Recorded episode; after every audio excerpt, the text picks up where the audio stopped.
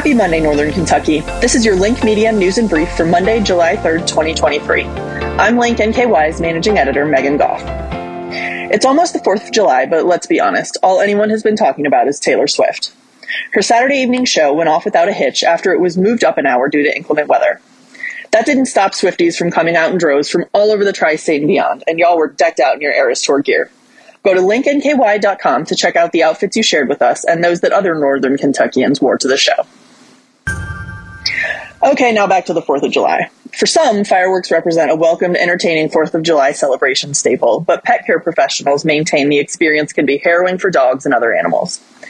Animal shelters nationwide regularly report an uptick in strays in the wake of the holiday, with dogs especially escaping from their homes and yards and becoming lost, according to the Kentucky Humane Society.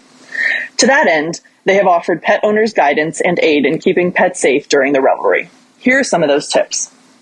Leave pets at home during firework displays. Animals have a heightened sense of hearing, so the loud, booming noise of fireworks can be deafening and cause pets to panic and want to hide. Take pets for walks before the festivities begin or after they end. Keep pets indoors. The Kentucky Humane Society recommends pet owners close all windows and curtains to muffle the sound of fireworks while also providing plenty of food and water. Turning on a radio, television, or fan may help you calm your pet, officials noted. For pets who experience severe anxiety, owners might want to consult their vets about prescribing a mild sedative to ease their pet stress.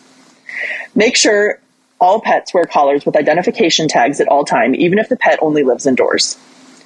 Never let pets outside during fireworks. Pets can suffer burns, hearing loss, and eye damage if they are too close to any explosion. Even having your dog on a leash may not prevent it from escaping during fireworks displays. Go to linknky.com for more tips.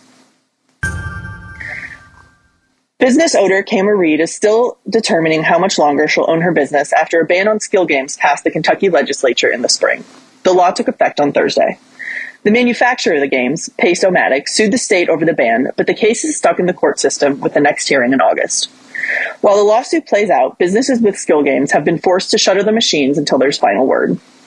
Reed, who owns BJ Novelty in Covington with her husband, Jeff, faces an unlikely future after the ban of the games, often seen in gas stations and bars were banned.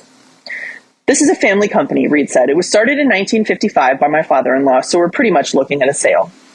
BJ Novelty, which sits in the old Johnny Toys on Howard Litzler in Latonia, services the games and keeps track of them through a software program. Most businesses say they earn 2,500 to $5,000 monthly, according to Representative Steve Doan of Erlanger, who introduced legislation in 2022 to regulate the games instead of outright banning them. For Reed, though, that adds up for her company, as they have games in around 80 businesses in Boone, Campbell, and Kenton counties. It has a great economic impact on my business and also on employment, Reed said.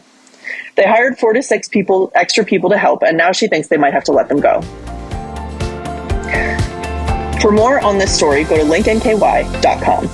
That's it for today, Northern Kentucky. Have a great holiday and stay safe out there.